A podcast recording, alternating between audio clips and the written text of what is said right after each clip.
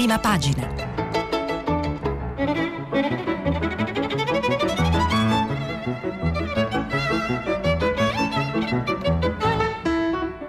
Questa settimana i giornali sono letti e commentati da Agnese Pini, direttrice del quotidiano La Nazione. Per intervenire telefonate al numero verde 800 050 333. Sms e WhatsApp anche vocali al numero 335 56 34 296. Buongiorno, bentornati dalla sede RAI di Firenze. Questa mattina, mercoledì 23 settembre, i eh, principali quotidiani eh, italiani tornano inevitabilmente a parlare eh, del voto, oltre 24 ore dalla eh, chiusura delle urne della tornata elettorale del 20 eh, e 21 settembre, dopo aver eh, decretato vincitori eh, vinti eh, di questa eh, partita elettorale, i giornali eh, si buttano sulle analisi del post voto e i temi principali in ballo sono sostanzialmente due, lo vedremo poi eh, leggendo le prime pagine. Da un lato lo spostamento del governo Conte verso sinistra, quindi un governo che dopo il risultato elettorale sarebbe un po' più rosso e un po' meno giallo. E dall'altra parte c'è invece la crisi del Movimento 5 Stelle dopo eh, i risultati poco lusinghieri eh, del movimento alle regionali. Eh, io oggi comincio leggendovi la prima pagina della stampa perché è quella che dà il titolo più deciso circa appunto lo spostamento a sinistra del governo e non a caso titola proprio Conte sposta il governo a sinistra, eh, sì al dibattito sul, sullo Ius Soli e sì ai eh, nuovi decreti sicurezza. Eh, voglio leggervi a questo proposito l'editoriale di Massimo Giannini, del direttore, eh, sempre dalla prima. Il titolo è La svolta che serve al Paese. Una instabile continuità o una stabile discontinuità. Fosse vivo Aldo Moro, magari foto- fotograferebbe con uno dei suoi famosi ossimori il risultato della combinata referendum regionali. Il quadro politico si consolida, il governo di Giuseppe Conte si conferma precario ma ancor più necessario e si blinda con ragionevole certezza fino alla scadenza naturale della legislatura nel 2020 2023. A dargli più solidità, ma a imporgli anche più discontinuità, è l'oggettivo rafforzamento di uno dei due pilastri sui quali si appoggia, e cioè il Partito Democratico, ma a destabilizzarlo, mentre per paradosso lo puntella, è l'implosione dell'altro pilastro, fino a ieri il più portante e importante, cioè il Movimento 5 Stelle. Al di là dell'analisi politologica, la prova del cambio di fase sta tutta nelle parole del Premier dopo il troppo lungo e troppo cauto silenzio preelettorale. Porteremo i decreti sicurezza al prossimo Consiglio dei Ministri. Ius Soli e Ius Culture vedremo. E poi, se ci sarà un problema di fondi, affronteremo il MES in Parlamento. Sembrano piccole cesure culturali o lievi sfumature lessicali, ma nel linguaggio un po' barocco dell'avvocato del popolo significano qualcosa. È come se un breve fine settimana ehm, abbia miracolosamente cominciato a sgretolarsi i macigni ideologici che impiombano da un anno le ali della coalizione giallorossa ed è come se gli equilibri interni alla spuria maggioranza nata un anno fa dai fumi alcolici del papete abbiano improvvisamente cominciato a pendere verso sinistra, proprio quella sinistra che finora, complice la sua inferiorità numerica e la sua minorità politica, aveva patito l'inconsistente ma paralizzante egemonia pentastellata. Questa è la lettura politica eh, di Giannini eh, appunto a, a, a, quanto sta accadendo nel post voto. Eh, sulla stessa linea anche il Corriere della Sera che titola Governo, il PD chiede il rilancio, attenzione non il rimpasto ma il rilancio, infatti eh, subito aggiunge il Corriere, Conte esclude il rimpasto, Zingaretti, noi primo partito, ora le riforme e un piano eh, per il MES. Anche in questo caso voglio leggervi subito eh, l'editoriale della prima pagina del direttore del Corriere Luciano Fontana eh, che titola Gli errori che vanno archiviati eh, ci aiuta anche in questo caso a dare subito una, una lettura e un'analisi di quello che ci sta eh, capitando, di quello che sta capitando nel nostro paese dopo, dopo questa due giorni elettorale.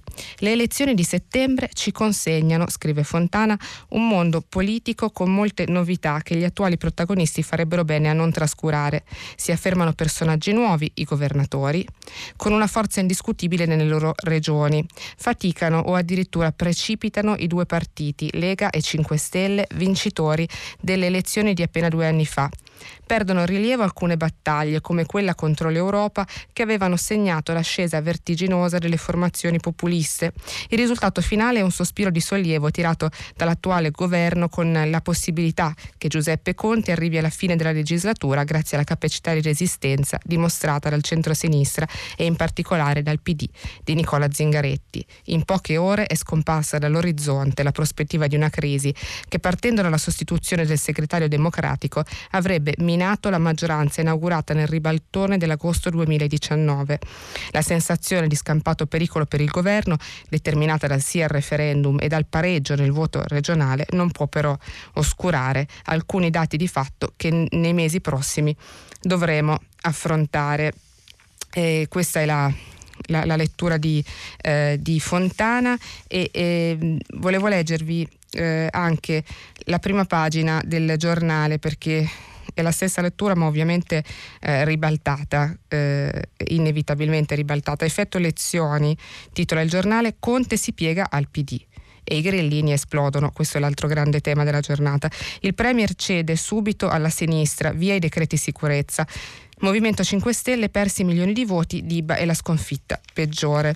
Eh, il fondo del direttore Sallusti, ve ne leggo un estratto. Eh, ovviamente anche lui parla dello spostamento a sinistra, ma in chiave critica. Vi sembra possibile che il Premier Conte sia costretto ad annunciare, l'ha fatto ieri, l'imminente cancellazione dei decreti sicurezza, non in quanto convinto sia utile alla lotta dell'immigrazione clandestina, ma solo perché un candidato del PD ha vinto le elezioni regionali in Toscana e quindi Qualche cosa bisogna pur concedere a Zingaretti, sia pure contro la volontà di Di Maio, che invece quei decreti vorrebbe mantenerli. Ed è normale che i 36 miliardi del MES saranno lasciati a marcire in Europa non in base alle reali necessità della sanità, ma per compensare Di Maio, che il MES non lo vuole, del fatto che Zingaretti l'ha avuta vinta sui decreti sicurezza. E sapete perché Conte è costretto ad accontentare Di Maio? Semplice, se non lo fa i 5 Stelle finiscono nelle mani di Di Battista, che ieri non a caso ha picchiato duro sul suo ex amico. E allora addio all'alleanza con Zingaretti e quindi addio al governo. Sallusti tira fuori appunto eh, il tema crisi eh, 5 Stelle. Eh, e prima di approfondirlo vi leggo però la prima pagina del manifesto eh, perché il titolo è, è, è molto forte e, e, centrato, stelle a strisce. La debacle alle regionali accende la miccia nella polveriera dei 5 Stelle. Di Maio saluta la vittoria storica al referendum, ma Di Battista attacca è la nostra più grande sconfitta. Zingaretti vincitore passa all'incasso, ora cambiare i decreti sicurezza e sì al MES, Conte non chiude, ma sulla ritrovata stabilità del dopovoto incombe la crisi del movimento. E infatti la crisi del movimento è il titolo di, eh, principale di Repubblica. Movimento 5 Stelle, la resa dei conti, così in apertura eh, di giornale. Di Battista all'attacco con questi leader, una sconfitta epocale alle regionali. Fico, no alla guerra tra bande. Lo scontro interno mette a rischio la maggioranza al Senato. Conte, non mi sento in bilico, nessun rimpasto. E poi anche qui eh, si parla di Zingaretti, fase nuova, subito riforme e decreti sicurezza. E sempre eh, Repubblica, eh, a pagina 2 in un pezzo analisi di Annalisa Cuzzocrea, eh, titola. Nei 5 Stelle è tutti contro tutti, Dibba attacca, rischio scissione, l'accusa a Di Maio è la nostra più grande sconfitta, Fico no a guerre per bande, sì a leadership collegiali, io ci sto. Domani i parlamentari riuniti sugli stati generali, ma insorgono i consiglieri regionali, vogliamo partecipare. Veleni sulle chat interne e un ministro avverte, questo è il crollo del movimento. L'ex capo politico Di Maio nel mirino di tanti getta ora la croce croce addosso a Crimi. Eh, anche il messaggero dedica molto spazio alla crisi nel movimento, eh, titola eh, Movimento 5 Stelle scissione a un passo, Diba sconfitta epocale e Di Maio guarda al PD. Il ministro accusa l'isolazionismo dei duri e puri, lo schema 3 ha fallito. Eh, vi leggo vi leggo il pezzo di eh, Emilio Pucci. La prima resa dei conti ci sarà domani all'assemblea dei gruppi parlamentari, truppe già schierate e scissione dietro l'angolo. Al fianco di Di Maio tornato a dettare la linea, c'è l'ala governista che preme sulla convocazione sugli stati generali al più presto e non diluiti in più tappe, sul rafforzamento dell'alleanza con i Dem anche per le prossime amministrative e per le politiche e su un organismo collegiale che possa prendere le redini del movimento. E ne sarà lui eh, e se sarà lui a guidarlo occorrerà farlo per una sorta di acclamazione, non si torna indietro per nulla, avvertono chiaro e tondo i suoi. Dall'altra parte della barricata c'è però Di Battista, che ieri ha picchiato duro con chi, leggi sempre Di Maio, ha festeggiato per il sì al taglio dei parlamentari, considerato che alle regionali il movimento ha subito la sconfitta più dolorosa della storia. Con Diba ci sono gli ortodossi, esponenti del fu governo giallo-verde come Lezzi, Toninelli e Grillo, una quindicina di deputati e una piccola pattuglia al Senato, dove però i numeri per la maggioranza sono già risicati. Il Movimento 5 Stelle è sull'orlo di un burrone tanto che in queste ore è tornato a farsi sentire il fondatore Grillo con telefonate e messaggi affinché si eviti la rottura interna e perfino il presidente della Camera Fico, che pur dando ragione a chi sottolinea come il movimento abbia perso le elezioni, invita a un confronto sulle idee e non su chi debba essere al volante della macchina.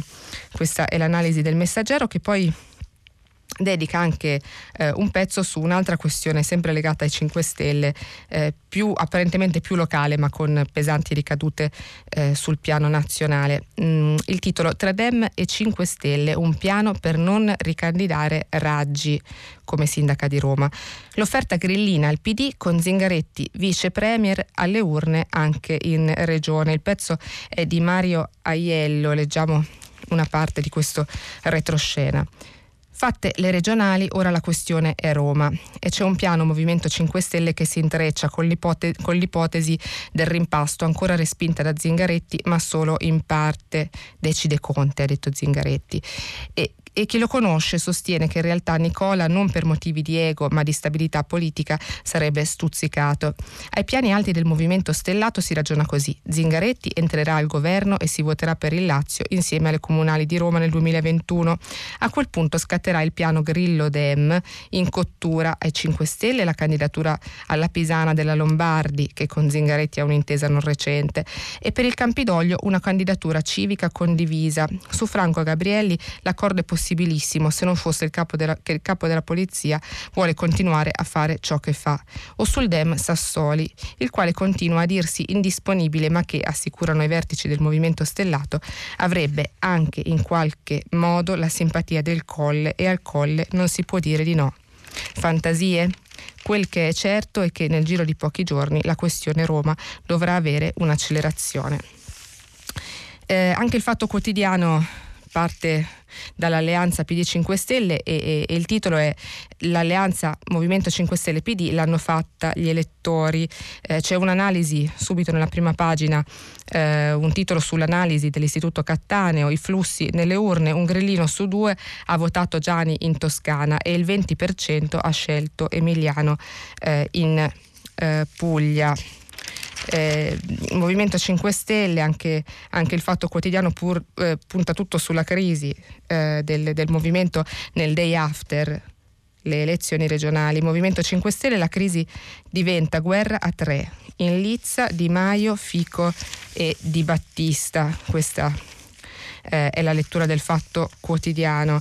Eh, libero invece torna ad aprire sulla questione referendum, a rilanciare una battaglia che aveva già anticipato ieri proprio il, subito il, il, giorno immediatamente seguente eh, il voto. Eh, titola Se siete coerenti tagliate subito, si parla appunto del, del referendum sul taglio dei parlamentari, altrimenti il sì è una presa in giro. Non si può aspettare il 2023 per dare seguito alla volontà degli elettori. Colle e Parlamento trovino un accordo per indire presto nuove elezioni. Eh, questa è appunto la battaglia di libero che sta portando avanti fin da subito. Eh, il quotidiano domani eh, invece. Eh, volevo leggervi questa, questo editoriale che parte dalla prima pagina, firmato dalla politologa Nadia Urbinati. Eh, parla di referendum regionali e, e l'analisi mh, è dopo il taglio PD e 5 Stelle devono ricucire la democrazia, quindi eh, si parla anche in questo caso di referendum. Eh, scrive Nadia Urbinati, oggi Di Maio festeggia e ha ragione di farlo, perché la sforbiciata delle poltrone è l'icona che ha accompagnato la marcia trionfale sua e del movimento a Palazzo Chigi. Il taglio su cui si è votato, confezionato con disarmante semplicismo, è targato 5 Stelle.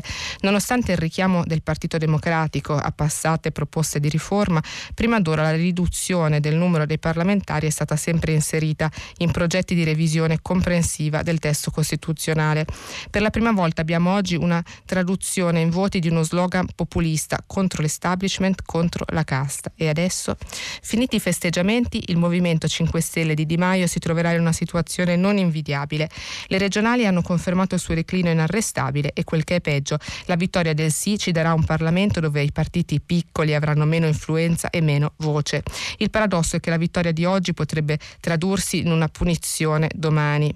Gestire questa vittoria non sarà facile per Di Maio, eh, che è anche privo della carica formale di capo politico e resta un uomo solo al comando del movimento dentro le istituzioni. In questo frangente potrebbe emergere sia la stoffa del leader sia la sua inadeguatezza. Per trarre beneficio da questa vittoria populista, Di Maio dovrebbe sfoderare quell'arte politica che poco garba al suo movimento, cioè avviare trattative con il PD e le altre forze politiche per fare di questo taglio alle poltrone una vera riforma tesa a ottenere una legge elettorale che cessi di umiliare gli elettori con liste bloccate e che non sacrifichi il pluralismo dei partiti, la garanzia del principio di equa rappresentanza in tutte le regioni del Paese, il riordino del rapporto tra senatori e rappresentanti delle regioni per l'elezione del Presidente della Repubblica, il varo di nuovi regolamenti parlamentari che tra l'altro ridisegnino le commissioni. Un Parlamento così ridotto dovrebbe impegnare i vincitori e i loro sostenitori in una progettualità politica importante. Più che una vittoria, il sì è una porta aperta a esiti diversi. Speriamo che i protagonisti del taglio sappiano confezionare un abito di ottima fattura alla nostra democrazia e questa è l'interessante analisi di Nadia Urbinati su domani. Eh, avevamo detto fino in apertura di, eh, di prima pagina che appunto tra i vari fronti che si aprono eh, nel post voto c'è lo spostamento a sinistra del governo e allora andiamo a vedere eh, in questa sinistra, in questo PD come, eh, come si stanno riorganizzando le forze interne. Andiamo a parlare di Zingaretti su cui tutti i giornali dedicano ampio spazio. Io parto da Repubblica. Zingaretti dalla linea, ora le riforme, il governo acceleri. Il leader PD, un disegno di legge per superare il, bicameralismo e insiste sul MES, maggioranza al 48,7%, centrodestra al 46,5%, eh, dice Zingaretti e, e scrive Giovanna Vitale, sempre su Repubblica tre cantieri, riforme costituzionali, nuova agenda di governo, rifondazione del partito. Si sente così in forma il segretario Nicola Zingaretti, così spavaldo per i risultati del suo PD, che laddove si è votato è tornato a essere la prima forza politica italiana con quasi il 20%, la Lega è arrivata seconda, da essersi messo in testa non solo di cambiare passo al Conte 2 finora troppo lento nei tempi di risposta alle richieste del Nazareno, ma di dettare priorità e obiettivi all'esecutivo da realizzare in fretta e senza troppe storie da parte degli alleati. E, ehm, sulla stampa invece volevo leggervi il titolo di questa intervista ad Andrea Orlando, il vice segretario del PD, eh, senza MES consegniamo pezzi di sanità ai privati, ora via le leggi di Salvini, poi discuteremo del resto. Quindi ecco la, la linea del Partito Democratico è chiara sul chiedere appunto queste riforme che dovrebbero spostare eh, più a sinistra l'asse mh, della coalizione giallorossa. Eh, dall'avvenire invece mh, un'intervista a, a Romano Prodi, padre nobile del Partito Democratico. Eh, PD, Movimento 5 Stelle, non deludete l'Italia, e questo è l'appello eh, di Prodi nell'intervista firmata da Arturo Celletti su Avvenire. Prodi, avete valori comuni, dice rivolto appunto a PD e 5 Stelle, ma ora serve un progetto sul futuro, così vincerete le prossime elezioni. Guai a una legge proporzionale sarebbe una condanna per il Paese e la morte della democrazia. Um, il primo banco di prova, gli chiede Arturo Celletti in questa intervista, poteva essere sui fondi del MES, si sta riferendo appunto alle, alle prove di, di, di, governo tra PD e 5 Stelle, ma sono emerse solo rigidità. Quei soldi ci servono, dice Prodi, è una pazzia anche solo pensare di farne a meno e non è politica, è solo buonsenso. Il buonsenso è il primo pilastro di ogni governo. Lei però conosce le diffidenze. Prova allora a spiegarmi. Un prestito a tasso zero lo prendi e basta, poi se il creditore dovesse fare il furbo e non sarà così, lo ridai indietro. Eh, è la meravigliosa mentalità contadina. Conte ha la forza che serve? Non lo so se ce l'ha, ma so che ce la deve avere. C'è un proverbio calabrese che mi viene in mente, chi pecora si fa, il lupo se lo mangia questo è, è, è, Prodi che poi parla anche di Renzi. Renzi lo paragonai a uno yogurt, ma avevo ragione, ora mi dispiace. L'elettorato non ama le frammentazioni e punisce gli scissionisti. Salvini a marcia indietro, i populisti escono ridimensionati, il PD riguadagna terreno, c'è voglia di politici capaci di decidere e di garantire continuità. Dal fatto quotidiano, sempre sul fronte eh, democratici. Questo retroscena interessante a firma di Vanda Marra. Renzi spinge Zinga come vice premier, ma lui prende tempo, quindi ci sarebbe eh, le, la, la, spinta di Matteo Renzi dietro questo possibile rimpasto di governo eh, i, i, messo in conto nel futuro con Zingaretti eh, vice premier. Eh, maggioranza Conte resta contrario al rimpasto per ora. Il leader Dem vuole capitalizzare invece sui decreti sicurezza e MES e tentenna su un suo impegno diretto dentro il governo. Dal Corriere della Sera invece c'è un'intervista che è interessante, è, è fatta a Goffredo Bettini che il, il, il pensatore più vicino alla linea eh, dettata da Zingaretti in questo anno di governo eh, giallo-rosso. Mm, Bettini, mm, si dia pace chi voleva morto il nostro partito, non siamo interessati a poltrone o equilibri di potere. E il titolo dell'intervista è Un patto politico con gli alleati che dia certezze per tutta la legislatura. Questa è sempre stata la linea che Goffredo Bettini ha portato avanti eh, con convinzione. Eh, pensa ancora sia necessario un rimpasto dopo questo voto, gli chiede Maria Teresa Meli appunto sul Corriere della Sera. Eh, il PD non vuole poltrone o equilibri di potere più vantaggiosi, piuttosto da tempo indichiamo l'esigenza di un rafforzamento politico e programmatico della coalizione intorno a Conte. Spetta al Premier trovare i modi per realizzarlo. Lei ha spesso contatto con Conte, cosa gli consiglierebbe di fare ora? Utilizzare le risorse europee per cambiare l'Italia, risanando ingiustizie e povertà, guardando alle meravigliose possibilità del mezzogiorno, sostenendo con la massima energia le forze produttive, i lavoratori e le imprese sane anche quelle tantissime partite IVA che non evadono, garantendo un tessuto di laboriosità e tenuta sociale nei territori. Matteo Renzi, dopo questi risultati elettorali, secondo lei tornerà nel PD? Rispetto Renzi, Carlo Calenda e Emma Bonino, diversi tra loro ma tutti di valore. Farebbero bene tuttavia ad ammettere che i loro singoli progetti non hanno prospettive, criticare o addirittura bombardare un governo che ha dimostrato di poter guidare l'Italia con saggezza ed efficacia, così forte e apprezzato nel contesto europeo e incoerente a quei principi liberal-democratici che essi intendono professare. Trovino il modo di unire quell'area per farla contare in modo costruttivo nell'azione dell'attuale esecutivo. Anche di loro c'è bisogno, è il momento della responsabilità per un patto politico e programmatico che dia certezze all'Italia. Nel corso di tutta la legislatura la destra ha, perso, ha preso un colpo micidiale, ma se sbagliamo in un momento può rialzare la testa. Um, un altro retroscena sul governo Conte arriva dal giornale um, che si spinge ancora oltre circa il futuro di Conte, eh, titola Azzardo del Premier può uscire di scena divorato dagli alleati oppure salire al colle.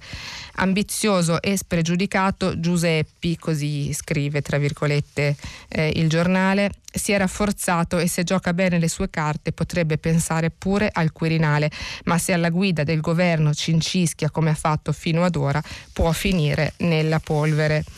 E dal centro-sinistra passiamo invece a parlare del centrodestra è l'altra grande compagine che viene analizzata eh, nel post voto. Eh, Repubblica, il crollo dei populisti in un anno svaniti 3,2 milioni di voti nel pezzo di Emanuele Lauria. I numeri 18,7% PD è il primo partito, idem avanti alla Lega nel computo dei voti presi nelle sei regioni al voto.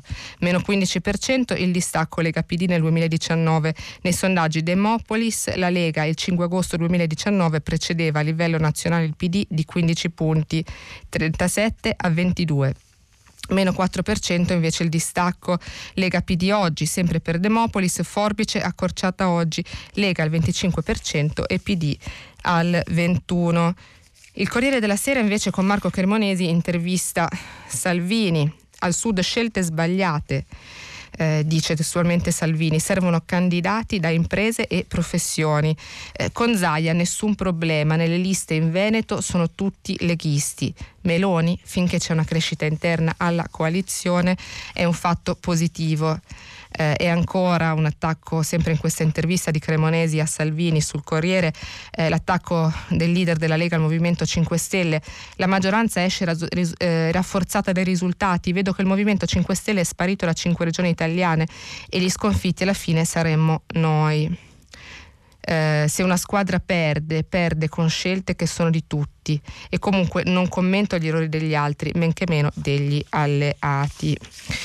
Eh, Salvini da una parte, Meloni dall'altra, eh, sempre il giornale, la Meloni punzecchia Salvini, eh, scrive Fabrizio De Feo sul giornale, noi mai al potere a tutti i costi, dice Meloni. La leader di Fratelli d'Italia rimarca le differenze con l'alleato, ho le idee molto chiare mentre Salvini appunto rimarca anche sul giornale noi siamo il primo partito. Eh, sempre riguardo alle, agli equilibri interni al centrodestra, è interessante dal Corriere l'intervista che, Marchio, che Marco Imariso, Imarisio scusatemi, eh, ha fatto a Toti, riconfermato governatore eh, in Liguria con eh, un amplissimo margine eh, percentuale. Eh, Toti attacca Salvini in questa, in questa, intervista. Matteo non è capace di gestire la coalizione. Da lui aspettavo brindisi, non musi lunghi. Eh, metto l'esperimento Ligure a disposizione del centrodestra nazionale. Una gamba moderata, non succube dei sovranisti può unire le varie anime. Eh, così Totti sul Corriere eh, perché nell'estate del 2019 abbandonò Forza Italia quando stava per diventarne coordinatore nazionale, gli chiede eh, Imarisio. C'era e c'è ancora necessità assoluta di dare aria alla Casa dei Moderati. Io ero a disposizione, Berlusconi, verso il quale proverò sempre e comunque gratitudine, era d'accordo, risponde Toti. E poi cosa accadde? Diciamo che come nella Russia degli anni 60 l'apparato militare industriale di Forza Italia fece resistenza. Stava per diventare una operazione gattopardesca, non c'erano più le condizioni, così me ne andai. Salvini è ancora il leader del centrodestra. Per essere il capo servono due cose, i numeri e la capacità di gestire la coalizione. I primi ci sono, la seconda per ora no. Matteo potrebbe essere l'architetto del centrodestra, ma al momento non mi risulta che abbia alcun progetto. Si concentra solo sulle sue battaglie, va per conto suo, non ascolta chi gli vuole bene e a forza di dare spallate finisce per rimediare una lussazione dopo l'altra. Quindi un attacco abbastanza deciso di, di Toti al leader eh, della coalizione di centrodestra Matteo Salvini. Eh, sul tema del centrodestra da reinventare punta anche Stefano Folli in un commento eh, su Repubblica. Dopo la serata di lunedì il centrodestra sa di dover affrontare alcune scelte di fondo, può evitarle, ma in tal caso rischia di pagare un prezzo. Il problema è come si vuole guardare la realtà. Salvini ieri ha ripetuto che noi governiamo 15 regioni su 20, eppure era stato lui a prevedere pochi giorni prima del voto un risultato di 7 a 0. La frase il rituale spavalda aveva accresciuto in modo straordinario le aspettative, di conseguenza il contraccolpo seguito alle sconfitte in Toscana e Puglia è stato doloroso. Il capo della Lega, Giorgia Meloni, più sfumata la posizione di quel che resta di Forza Italia, devono decidere se considerare quella data del 21 settembre una vittoria o un mezzo passo falso.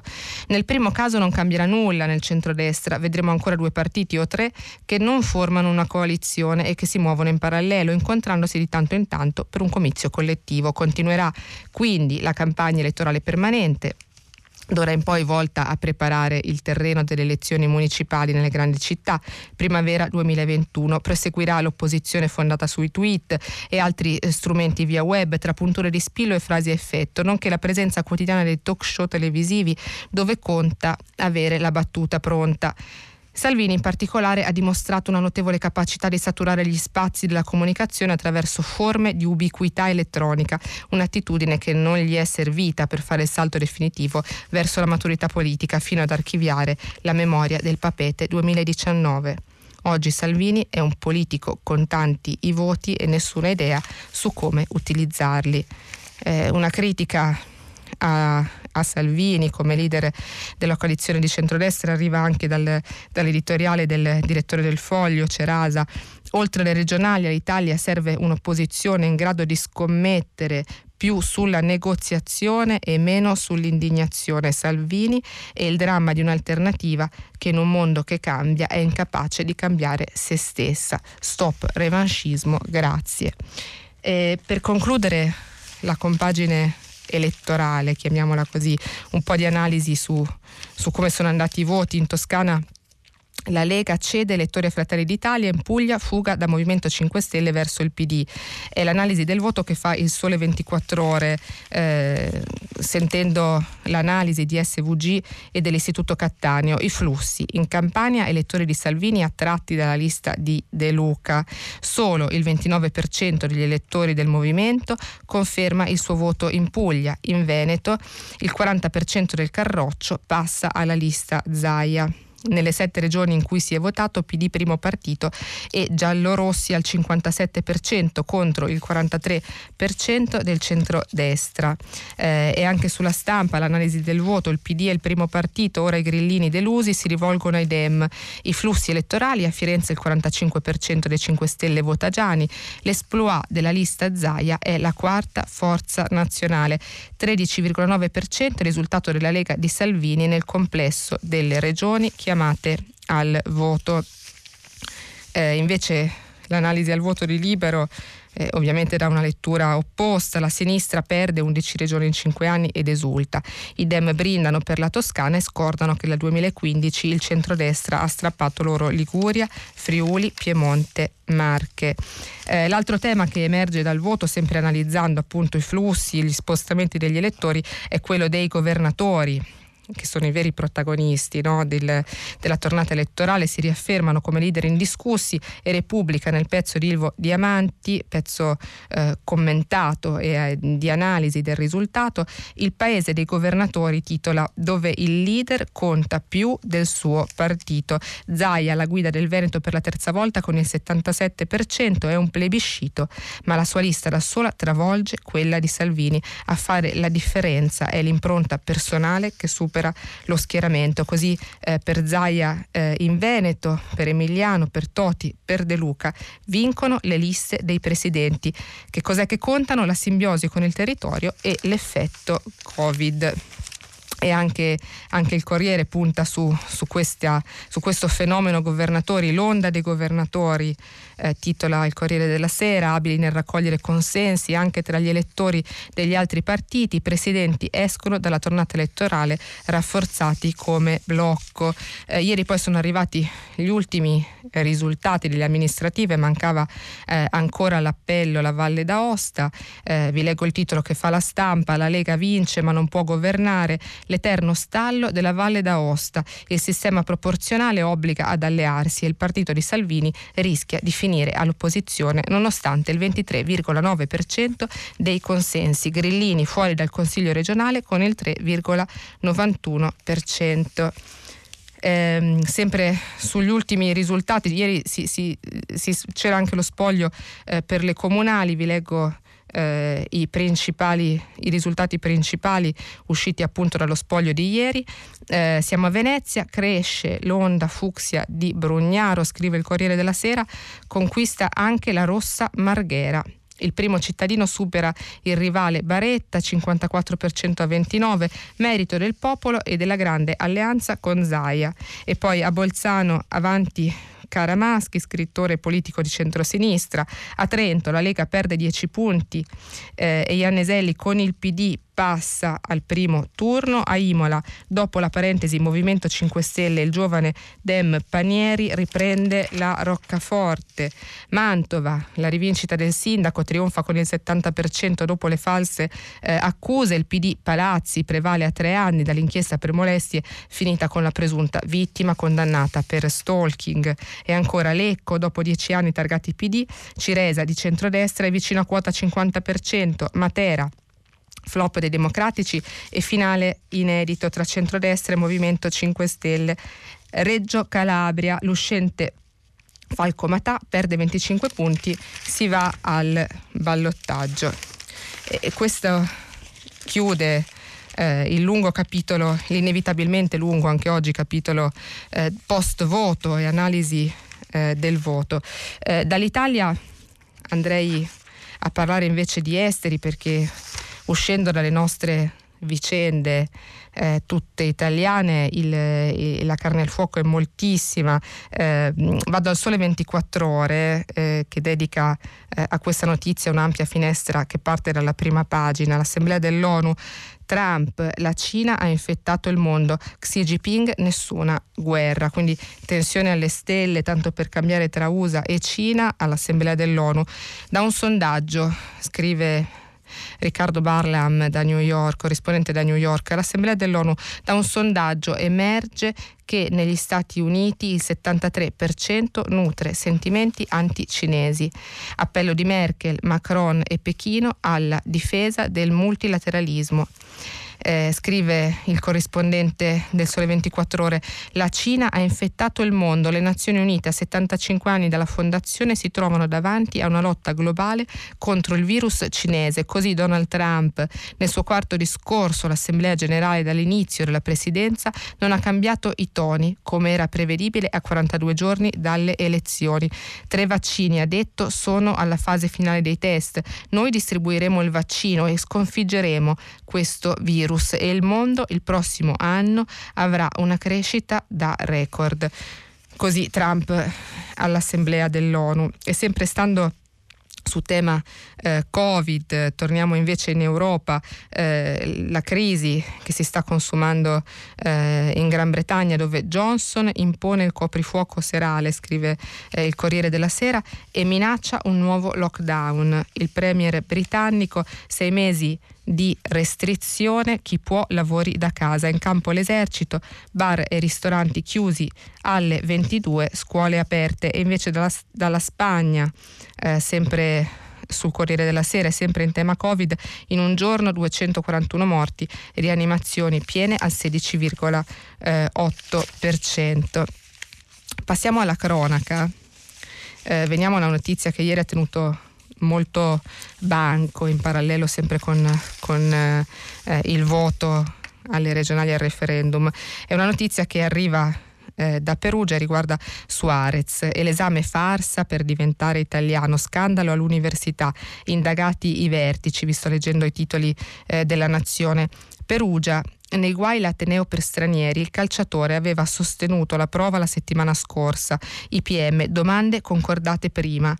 La cittadinanza gli serviva per passare alla Juventus. Il trasferimento poi è saltato. Ora l'attaccante del Barcellona sarà attaccato come test. E ci sono anche degli stralci delle intercettazioni eh, nel, prese dal, da, dall'indagine avviata dalla Guardia eh, di Finanza. Le intercettazioni, leggo sempre eh, i titoli della Nazione, inguaiano il rettore e i docenti. Eh, guadagna 10 milioni, ti pare che lo bocciamo? La, pre- la procura ha già sentito due indagati. L'altra, l'altra frase che eh, poi ieri ha fatto anche eh, il giro del web no, su, riguardo appunto questa eh, notizia sul presunto esame farsa eh, a Suarez, all'Università per stranieri eh, di Perugia. Non spiccica una parola ma deve passare. Ehm, eh, e poi ancora i timori sempre dalle intercettazioni, i timori manifestati per il dopo esame. I giornalisti fanno domande in, italiano e se lui eh, va in crisi, così eh, appunto dalle, dalle intercettazioni eh, prese da, da, dal, dal, faldore delle indagini della Guardia di Finanza su questo eh, presunto esame facilitato per per Suarez. E sempre su questo tema c'è un, un retroscena firmato da Fiorenza Sarzanini sul Corriere della Sera. Eh, l'accordo con la legale della Juve, vi porteremo altri stranieri, le telefonate con il DG dell'università per un esame fatto su misura. Ora si indaga eh, per corruzione, quindi un tema che avrà ancora inevitabilmente risvolti eh, pesanti sul piano eh, sportivo, oltre che inevitabilmente eh, giuridico. Eh, ieri c'era un'altra eh, notizia di cronaca che ha fatto molto, molto effetto, molto scalpore, una notizia di cronaca nera. Eh, vi leggo il, il, titolo del messaggero. L'arbitro e la compagna, l'assassino li conosceva, le urla Andrea fermati. Eh, parliamo del, del, dell'omicidio eh, avvenuto a Lecce. Il killer è stato accolto nell'abitazione dove la coppia uccisa si era trasferita proprio quel giorno. Eh, prende corpo la pista del delitto passionale eh, Lecce hanno accolto l'assassino in casa, quel giovane con felpa nera e cappuccio calato con guanti indossati che l'altro ieri sera ha dilaniato i corpi di Daniele De Santis e di Eleonora Manta a colpi di coltello da macellaio nascosto in uno zaino giallo.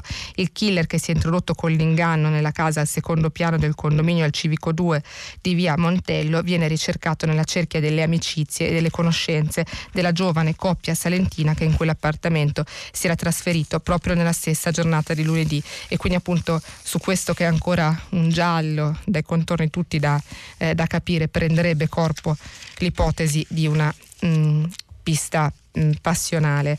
Eh, io chiudo perché siamo ormai quasi agli sgoccioli di questa rassegna stampa di, di oggi, con eh, un pezzo dalle pagine culturali del, del Corriere della Sera.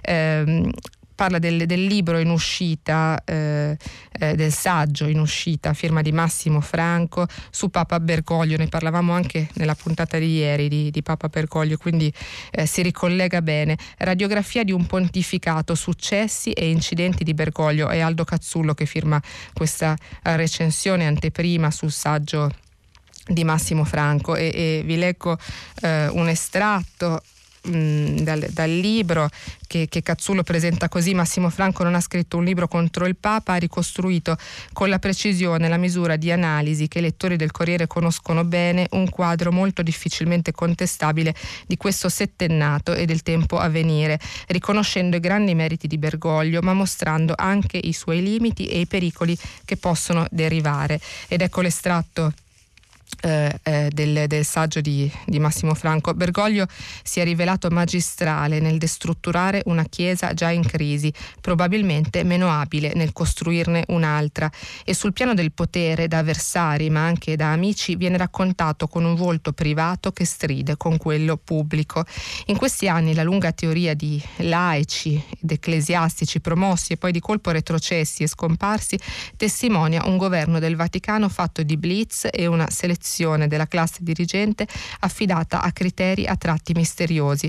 Si allunga sul papato l'ombra di un'incompiutezza, certo non attribuibile solo a lui. Questo pontificato, mi ha confidato un amico di Bergoglio, sembra avere detto già tutto. Si tratta di un giudizio liquidatorio e forse esagerato che la crisi epocale del coronavirus contraddice, almeno temporaneamente, ma se così fosse, alla fine il contraccolpo potrebbe risultare negativo, quanto e più delle dimissioni di Benedetto XVI, come accade spesso quando le speranze debbono fare i conti con l'impressione sgradevole di essersi lasciati sfuggire un'occasione storica. Eh, e poi Cazzullo conclude dopo, dopo questo estratto. Massimo Franco però fa notare che la pandemia ha segnato anche un rilancio della figura di Bergoglio. L'immagine di Francesco solo in una piazza San Pietro battuta dalla pioggia resterà nella storia della cristianità. In un momento di incertezza e fragilità il mondo non solo cattolico ha ripreso a guardare alla finestra del Vaticano e Francesco era lì. Per qualche settimana Bergoglio è tornato il pastore del formidabile esordio di pontificato, il grande comunicatore e anche il primo leader planetario a intuire che se le periferie non vengono integrate e governate tendono a divorare dall'interno le società, i diritti e la democrazia.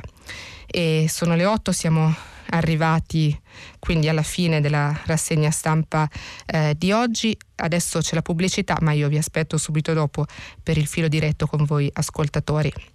Agnese Pini, direttrice del quotidiano La Nazione, ha terminato la lettura dei giornali di oggi. Per intervenire chiamate il numero verde 800 050 333. Sms WhatsApp, anche vocali, al numero 335 56 34 296. Si apre adesso il filo diretto di prima pagina. Per intervenire e porre domanda ad Agnese Pini, direttrice del quotidiano La Nazione, chiamate il numero verde 800 050 333. Sms e WhatsApp anche vocali al numero 335 56 34 296. La trasmissione si può ascoltare, riascoltare e scaricare in podcast sul sito di Radio 3 e sull'applicazione Rai Play Radio. Buongiorno, eccoci tornati eh, in diretta. Io intanto vi ricordo che come sempre stiamo eh, pubblicando i vostri messaggi sul sito di eh, Radio 3 e iniziamo adesso con eh, il filo diretto con voi ascoltatori. Sentiamo già se c'è qualcuno eh, in linea. Pronto? Sì, buongiorno, eh, chiamo dal Friuli Venezia Giulia, mi chiamo Michele. Buongiorno. Buongiorno signore, io volevo un attimo ehm, fare una lettura post-referendaria e, ehm, e fare questa osservazione. Mm, dobbiamo stare adesso molto attenti perché è finito il referendum, però si avvia una serie di proposte di riforma in assemblea. In particolare lunedì alla Camera dei Deputati si discuterà la possibilità di modificare il primo comma dell'articolo 57, cioè la base regionale al Senato.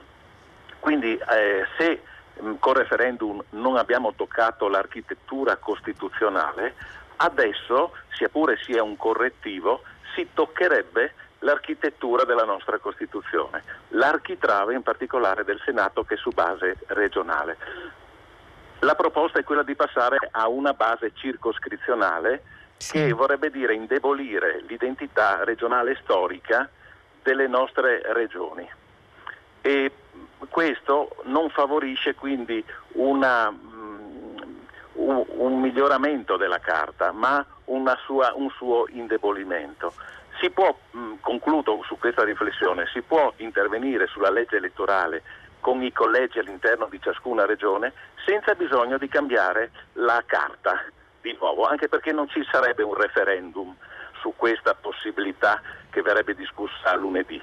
Quindi attenzione, discutiamone in futuro, nelle prossime settimane, quando si parlerà di legge elettorale, però teniamo gli occhi accesi sulla carta, perché adesso potrebbe essere fatto un intervento molto molto invasivo.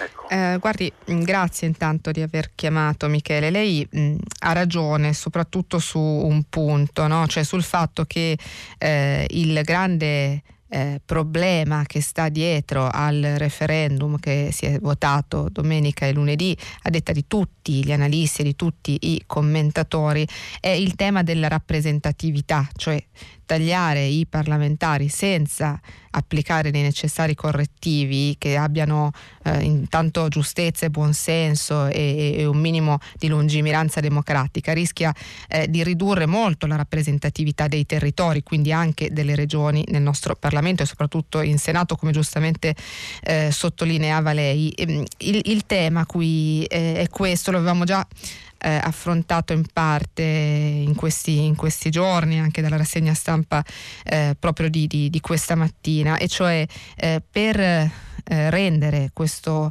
taglio al numero dei parlamentari qualcosa che abbia anche un costrutto democratico, cioè un effetto vero e buono eh, sulla nostra democrazia, occorre poi avviare la famosa stagione delle riforme che non può basarsi soltanto su un aspetto piuttosto che un altro. Il principale è chiaramente la legge elettorale, ma poi ci sono tutti questi correttivi compensativi, tra cui appunto la questione della rappresentatività sui, eh, sui territori e delle regioni poi eh, in Parlamento. Occorre quindi fare un piano che sia ad ampio spettro, che non può focalizzarsi soltanto su una eh, delle, delle, riforme necessarie a rendere il referendum qualcosa di eh, buono per, per, il Paese. Ecco, eh, potremo soltanto alla fine di questa stagione di riforme che dovrà essere avviata inevitabilmente, capire e fare un bilancio chiaro su quale eh, direzione avrà preso il nostro governo per offrirci un Parlamento che sia anche qualiti- qualitativamente buono e non solo quantitativamente. Il tema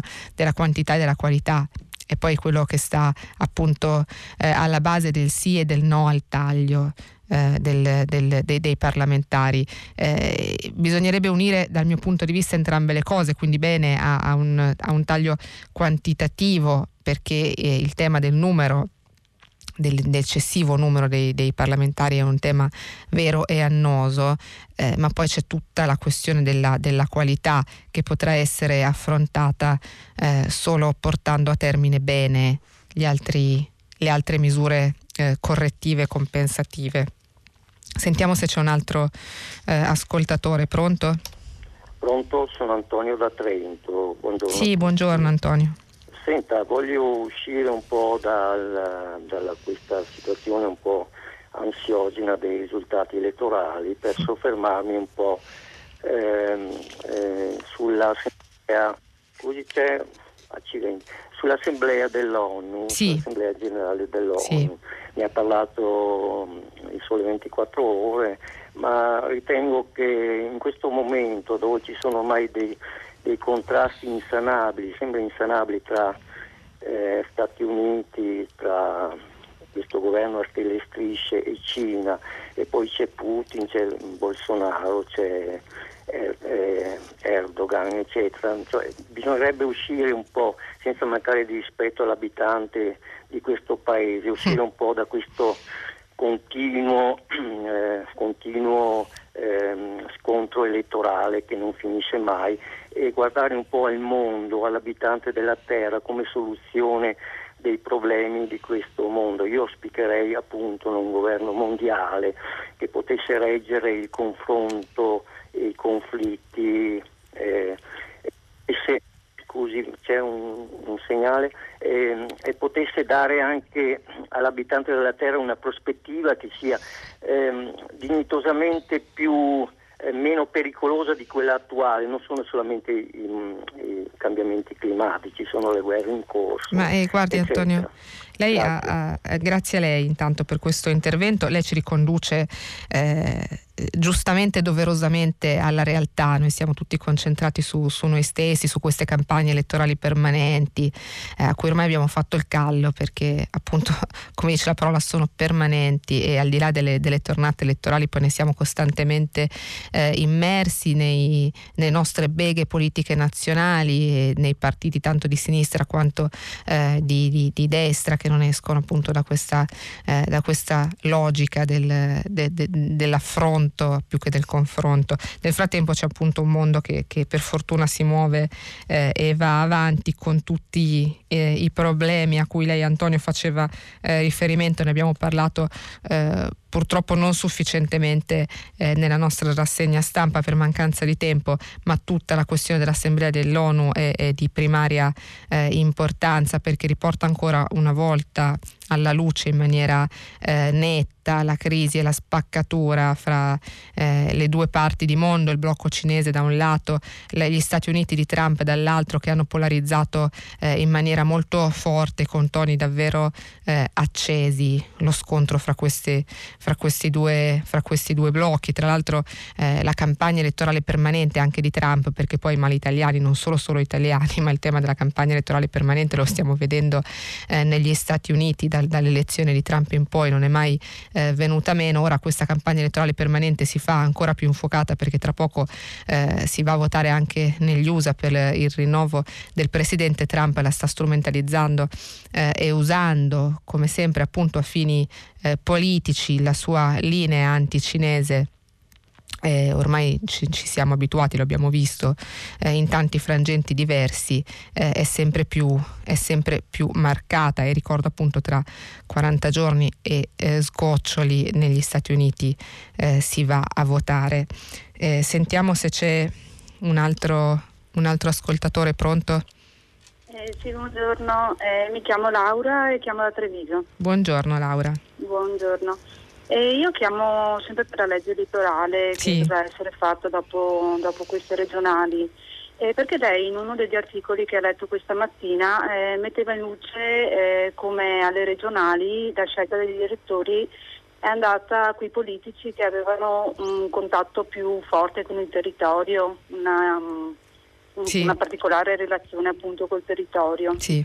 E al di là eh, che eh, questo esprime diciamo, eh, una, mm, una, prevalenza della personalità eh, del, mm, del, politico più che del partito, diciamo. Mm-hmm. Però eh, io auspicherei dopo questo risultato che i politici, la politica a livello nazionale facesse una riflessione proprio su questo, cioè sul fatto che eh, forse il contatto con il territorio, cioè far crescere i propri esponenti a contatto con quella che è la realtà nazionale e poi di rendere espressione attraverso il voto eh, del volere mh, del popolo, della nazione, diciamo, eh, fosse la direzione che prenda la, mh, eh, questa, la scelta per la nuova legge elettorale. Esatto. Va bene Laura spero che, che mh, la ricerca di questa nuova legge elettorale vada in quella direzione. Ecco. Allora, grazie Laura. Io non, non, voglio assolutamente eludere il suo tema e ci arrivo immediatamente, ma eh, siccome è strettamente collegato leggo anche eh, il messaggio di un ascoltatore che è arrivato adesso nella chat, Andrea da Lecce, parla anche lui di legge elettorale, chiede un chiarimento a chi fa paura l'uninominale a doppio turno, partecipano e contano anche piccoli, i partiti ci mettono la faccia, magari con le primarie l'elettore sceglie, il doppio turno garantisce la governabilità. Appunto, vediamo la, la questione legge elettorale eh, sta prendendo ovviamente spazio e campo un po' perché questo taglio eh, referendario lo, lo, impone come tema urgentissimo eh, e un po' perché abbiamo visto tutte le incongruenze e le debolezze anche dell'attuale sistema elettorale anche con l'attuale numero eh, di parlamentari, insomma un cambio eh, ci vuole.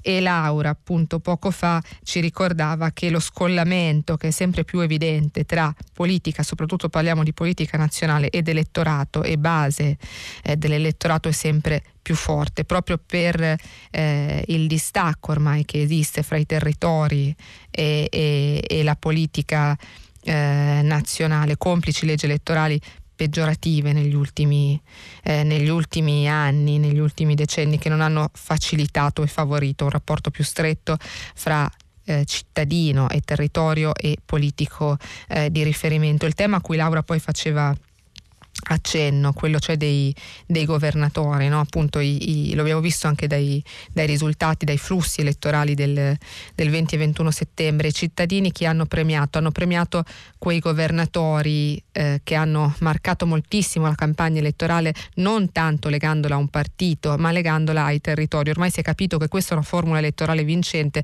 lo hanno capito tutti tranne le leggi elettorali finora, eh, finora proposte, ma i cittadini premiano il politico legato al territorio territorio, lo hanno fatto appunto con Zaia eh, in Veneto, dove la sua lista ha preso uno sproposito di voti in più rispetto a quella del partito di riferimento, cioè la Lega, ma la stessa cosa è valsa anche per Emiliano, quindi centrosinistra eh, in Puglia, è valsa eh, per Toti, di nuovo centrodestra eh, in Liguria, parzialmente va, eh, è valsa anche per, per, Gianni in Toscana, seppure in misura minore, ma eh, tutto questo ci mostra in maniera direi radiografica e chiarissima eh, una cosa che è, è, vera già da un, un, po' di tempo, cioè la crisi eh, dei partiti che non riescono più a essere rappresentativi o a fare breccia nel cuore degli elettori. E quindi le figure dei leader, in questo caso dei governatori, che prendono sempre eh, eh, più campo, polarizzando da un lato moltissimo lo scontro politico, ma soprattutto eh, non solo polarizzandolo, ma personalizzandolo. Quindi le, le, le persone, gli uomini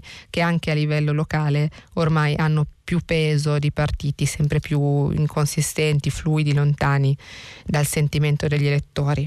Sentiamo se c'è un altro ascoltatore o ascoltatrice. Pronto? Sì, pronto, buongiorno. Buongiorno. Eh, Michele da Roma. Buongiorno. Eh, senta, una sensazione che vorrei, vorrei, capire se anche lei prova. Eh, fino alle ultime elezioni, eh, le recentissime, eh, il fronte populista italiano si divideva tra populisti sovranisti, la Lega, sì. Mm, e eh, populisti, possiamo chiamarli assistenzialisti, peronisti se preferisce, il Movimento 5 Stelle. Sì eh, grosso modo, nel senso tagliato con è giusto, è giusto, è giusto. Ora, eh, dalla lettura dei commenti politici di sì. stamattina e di ieri mattina, ho la sensazione che si vada affermando la narrazione che il Movimento 5 Stelle eh, perde le sue caratteristiche di movimento populista. E vorrei capire quando è avvenuta questa evoluzione repentina, non so, forse di notte, forse non ho seguito. Tra l'altro ritengo che un'evoluzione così sostanziale eh, possa, si possa eh, ottenere solamente attraverso eh, una, un confronto tra programmi, un confronto, tra, un confronto appunto, programmatico tra idee, tra obiettivi, cosa che non mi sembra sia avvenuta fino, a, fino ad ora. Grazie. Grazie a lei Michele. Guardi, secondo me lei coglie il punto della questione. Eh, il tema qui è la lettura che si dà a, a, a quello che succede. No? abbiamo visto soprattutto durante le, le, le, elezioni, succede sempre che a seconda delle letture che vengono date alle cose, le stesse cose cambiano drasticamente, quindi anche i numeri possono avere valori diversi. Perfino la matematica diventa un'opinione eh, nel post elezioni e, e, anche il caso 5 Stelle ci dimostra eh, la stessa cosa. Eh, appunto da alcune letture dei fatte anche dai, dai media, sia sui giornali sia eh, nelle televisioni, sembra che i 5 Stelle stiano cambiando pelle. In realtà eh, eh, dobbiamo vedere proprio eh, la, la, la, stessa cosa dalla parte opposta della medaglia, cioè ehm, non stanno cambiando pelle i 5 Stelle eh, dentro, la loro, dentro, la loro, base, dentro la loro identità, ma dati i risultati elettorali e data, dato l'esistenza ormai da un anno di un governo giallo-rosso che abbiamo visto sta diventando un po' più rosso eh, e un po' meno giallo, eh, sono eh, i democratici che cercando di far diventare più strutturale l'alleanza con i 5 Stelle hanno bisogno che i 5 Stelle cambino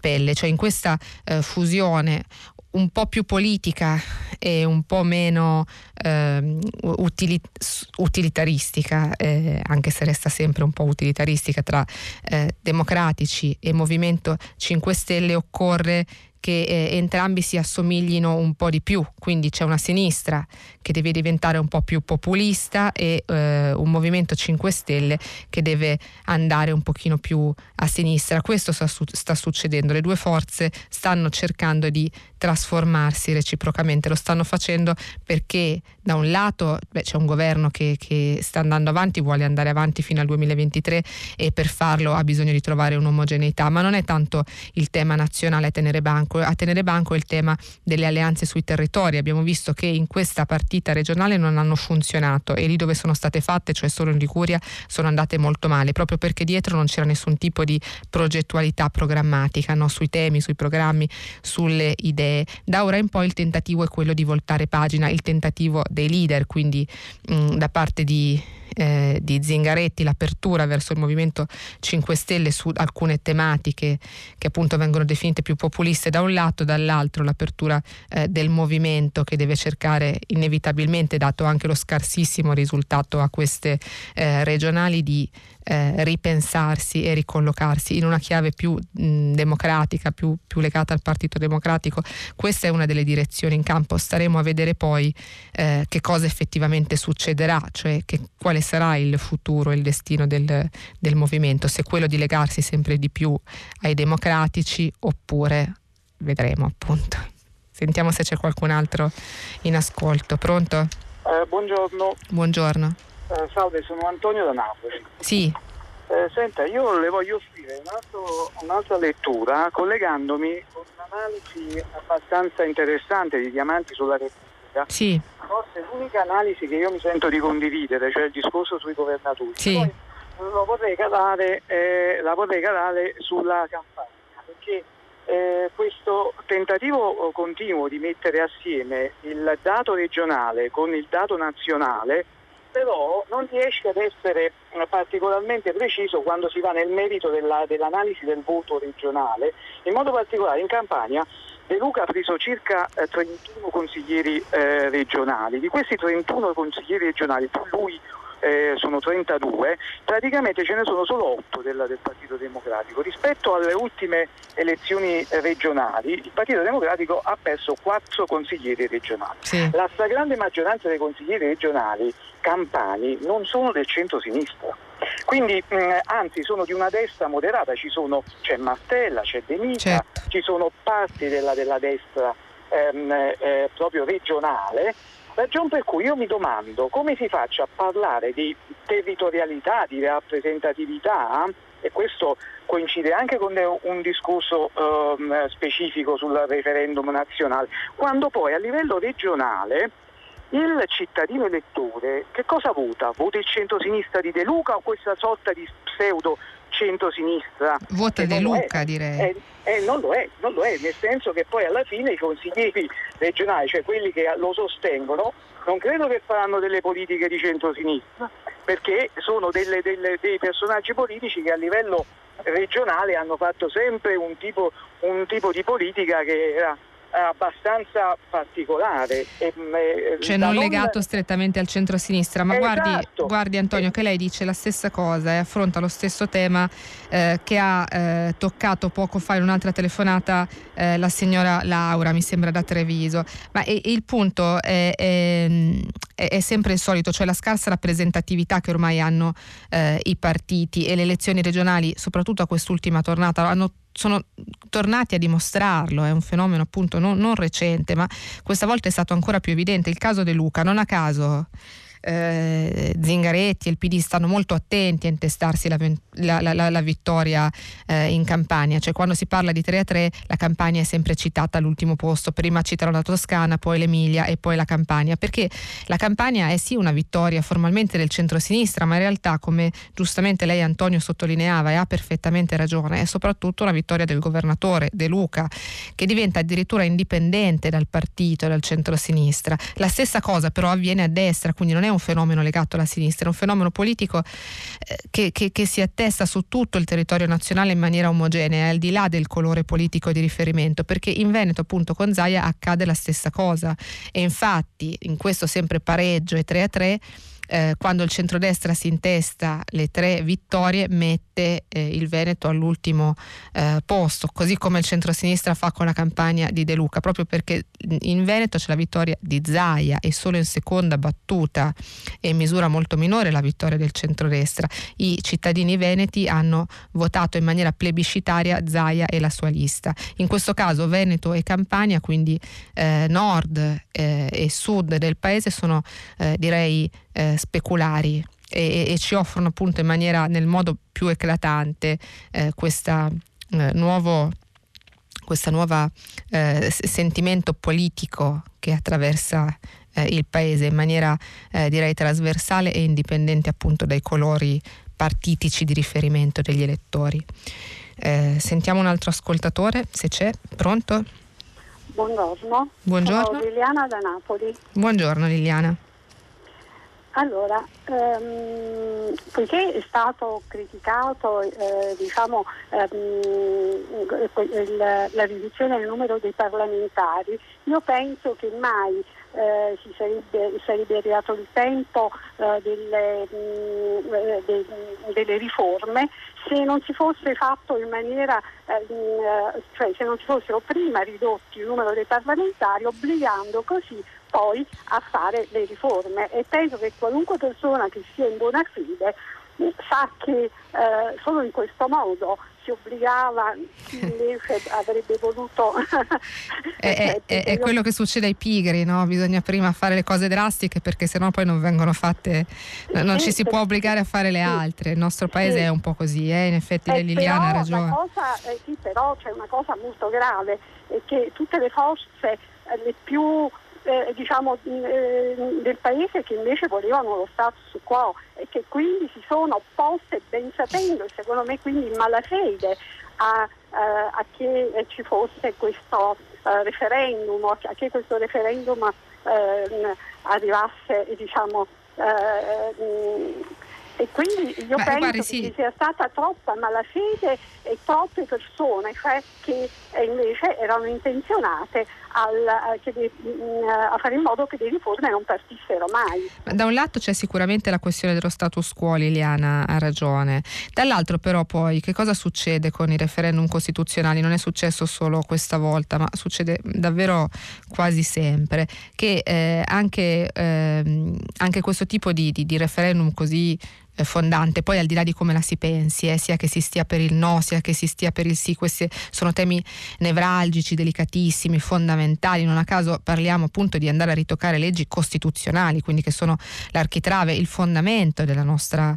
eh, democrazia, della nostra Repubblica. Ecco, dicevo, anche quando si parla di temi così delicati, poi che cosa accade? Che sotto elezioni vengono strumentalizzati dai partiti, per cui al di là dello status quo, la cosa più spiacevole secondo me che si sentiva dire negli ultimi giorni della campagna elettorale era da parte eh, di, di, di, in maniera trasversale da parte di esponenti politici tanto di centrodestra quanto di centrosinistra votate no, votate sì, eh, non per la bontà in sé per sé di, questa, eh, di questo, di questo eh, referendum, di questo quesito referendario, ma perché altrimenti date una mano, non la date ai 5 Stelle, il PD, il governo. Ecco, legare legare un tema così mh, nevralgico per il Paese, quindi la Costituzione, ritoccare la Costituzione con eh, il, il partito di turno, la maggioranza di turno, davvero ci dà l'immagine di un una classe politica un po' immatura o forse eh, non tanto all'altezza, oltre al tema dello, dello, status quo che entra invece poi nel merito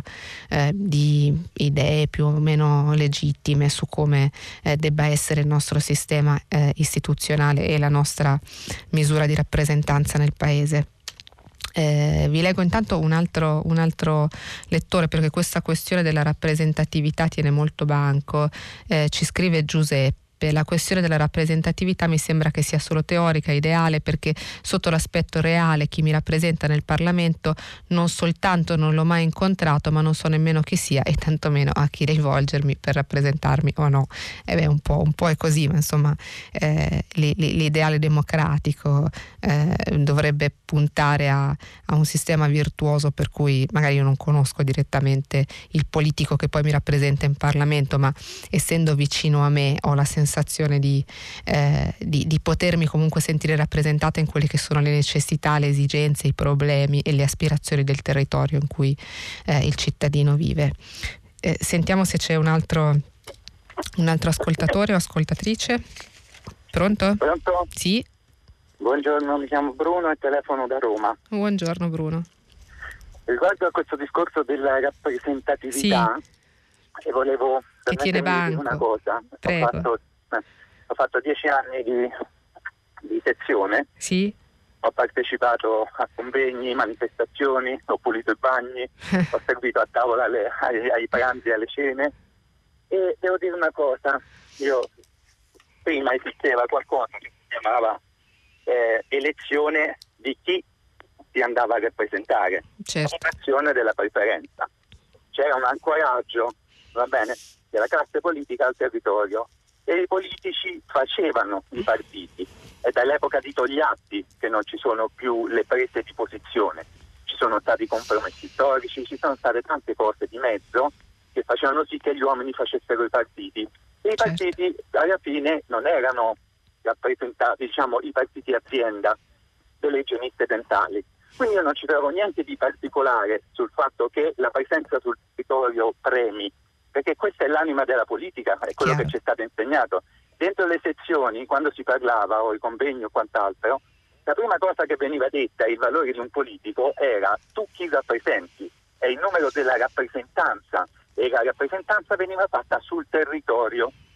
Ma certo Bruno, cui infatti, guardi, questa questione della, della, rappresentatività che è tornata adesso tanto eh, di moda su tutti i giornali, in tutti i dibattiti, perché abbiamo votato per il referendum, ma, ma appunto è, è un grido di, di, di, di, aiuto e di attenzione che gli elettori hanno nei confronti della politica da anni, lei citava il partito azienda, insomma appunto da, da, dalla, almeno dalla, eh, dalla Seconda Repubblica, in cui poi abbiamo visto avvicendarsi leggi elettorali peggiorative, nel senso che il tema della rappresentanza e del legame tra eh, elettore e, e, e, politico di riferimento si è sempre più eh, allontanato e non sono stati applicati dei correttivi rispetto a questo sfilacciamento e, e a questo eh, allontanamento. Quindi eh, eh, la politica ha, ha sostanzialmente ignorato mh, negli ultimi vent'anni questo, questo appello, questo eh, questo grido di, di, di, di, ascolto che è arrivato dall'elettorato e il risultato qual è? Che l'elettorato si è disaffezionato, lo vediamo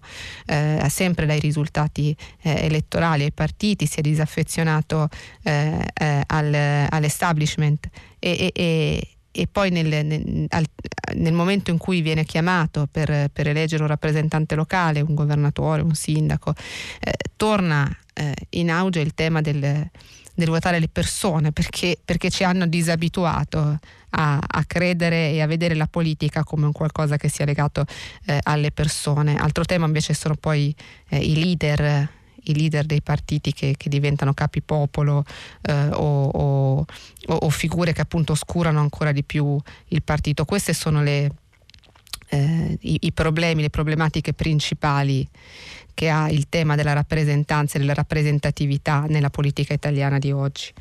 E di questo possiamo parlare all'infinito perché poi di fatto fino ad ora correttivi veri non, non ne sono stati fatti, però eh, l'ascoltatrice di prima che ha telefonato Liliana da Napoli appunto diceva una cosa interessante, anche a mo' eh, dibattuta, forse adesso siamo costretti a dover davvero ripensare e rimettere mano in maniera speriamo più virtuosa a tutto questo eh, sistema elettorale delettivo dato eh, il referendum appena votato e che ha visto la prevalenza del sì, quindi dato il taglio eh, dei parlamentari. Pronto? Vediamo pronto? se c'è qualcun altro. Sì, pronto, buongiorno. buongiorno. Eh, sono Lucia da Perugia. Buongiorno. Eh, niente, sembra che Perugia debba eh, rientrare un'altra volta in gioco per una storia francamente che mi ha lasciato molto sconforto e molta amarezza perché perché insomma qui vabbè, è, una, è, un classico veramente italiano che spazia su tutti i fronti perché ormai ho visto che non si sa più niente, però quello dell'Università di Perugia sì, mi ha lasciato molto molto molto amaro, molto dispiacere mm. perché, perché francamente non si riesce, eh, cioè si abbassa sempre la testa quando arriva un potere, diciamo, un qualcosa di forte dove ci sono i soldi dietro e si abbassa la testa e non si mantiene mai la schiena dritta.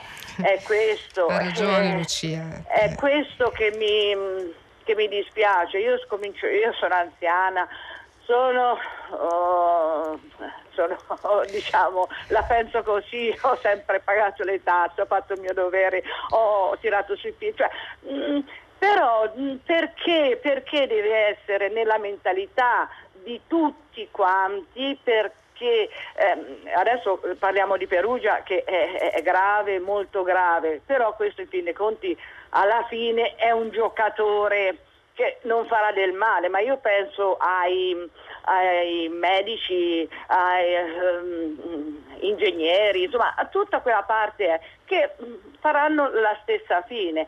Ecco, quando si vengono a scoprire queste cose, veramente dispiace perché l'Italia è un paese bellissimo, Ma stupendo, intelligente. Mi scusi, sì. mi scusi se la interrompo, ma è, è giusto perché mi, mi, mi, metto nella sua scia, no? dispiace perché, perché, quando andiamo a toccare istituzioni che rappresentano eh, veramente la base culturale del paese, no? l'università, eh, quindi dove eh, batte il cuore pulsante di quella che dovesse, dovrebbe essere la formazione ad altissimi eh, livelli e quindi anche il futuro eh, soprattutto culturale di, di, di, una nazione, ecco, quando gli scandali vanno a toccare questi, questi nervi, eh, chiaramente l'amarezza, e lei Lucia l'ha espressa eh, molto bene, di chi resta a guardare eh, si triplica, proprio perché se dalla politica un po' ce l'aspettiamo, no? la, la, la, la magagna da eh, da, dall'università, dal mondo universitario dispiace, dispiace ancora eh, di più. Poi nel caso specifico di Perugia andiamo a contaminare due mondi diversissimi, eh, diametralmente opposti, almeno nell'immaginario collettivo, no? lo sport agonistico, il calcio della Serie A da un lato con i grandi campioni eh, e dall'altro appunto eh, il mondo universitario che dovrebbe essere invece più distaccato, almeno nel nostro immaginario, nelle nostre pretese, nelle nostre aspettative da tutto eh, quel giro di, di, di, di, soldi e affari che ruotano eh, intorno all'altro mondo che è quello calcistico, quindi due mondi diametralmente opposti che sono entrati in contatto facendo scintille, in questo caso aprendo anche un'inchiesta della magistratura, per cui eh, è un'amarezza Lucia che è, è, comprensibile e condivisibile la sua. Eh, siamo agli sgoccioli, ma io credo che abbiamo ancora tempo per una telefonata, sentiamo se c'è qualcuno in ascolto, pronto? Sì, buongiorno, sono Luigi, chiamo da provincia di Torino. Buongiorno. Io volevo spostare l'asse sulla questione ambientale perché non so se lei è d'accordo, ma eh, l'Europa pensa che il 38% dei finanziamenti che arriveranno dovranno andare all'ambiente. Ora, tutti i presidenti, nessuno escluso, che sono stati eletti della questione ambientale se ne infischiano nel modo più assoluto e totale. E fa, fa specie il fatto che Toti, che è uno di questi, sta, abbia battuto sonoramente l'unico ambientalista vero che c'era in competizione, no? e che era quello che, che ci teneva all'ambiente, che ci teneva perché... a non deturpare ulteriormente la, la, la, Liguria di quanto già non si è deturpata, eccetera, eccetera. Non parliamo poi di Zaia che vuol fare, eh, portare la neve a 800 metri.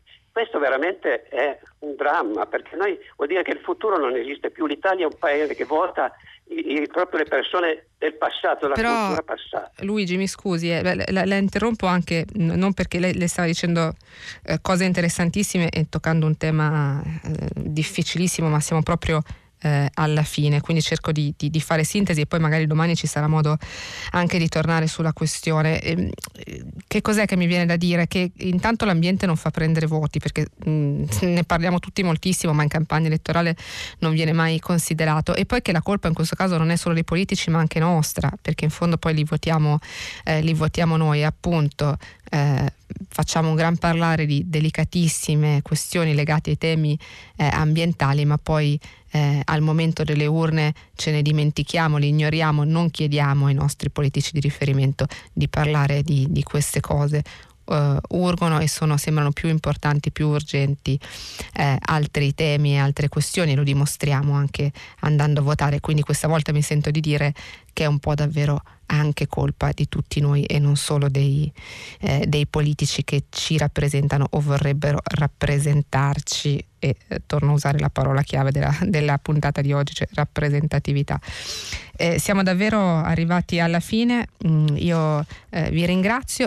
Vi do ovviamente appuntamento a domani mattina e vi ricordo che non ci fermiamo qua perché dopo il giornale radio Edoardo Camurri conduce pagina 3 a seguire le novità musicali di Primo Movimento alle 10 come sempre tutta la città ne parla approfondirà un tema posto da voi eh, ascoltatori. Vi ricordo che potete riascoltarci sul sito di Radio 3 vi ringrazio e ci vediamo ci sentiamo anzi domani alle 7 eh, 15 sempre su prima pagina.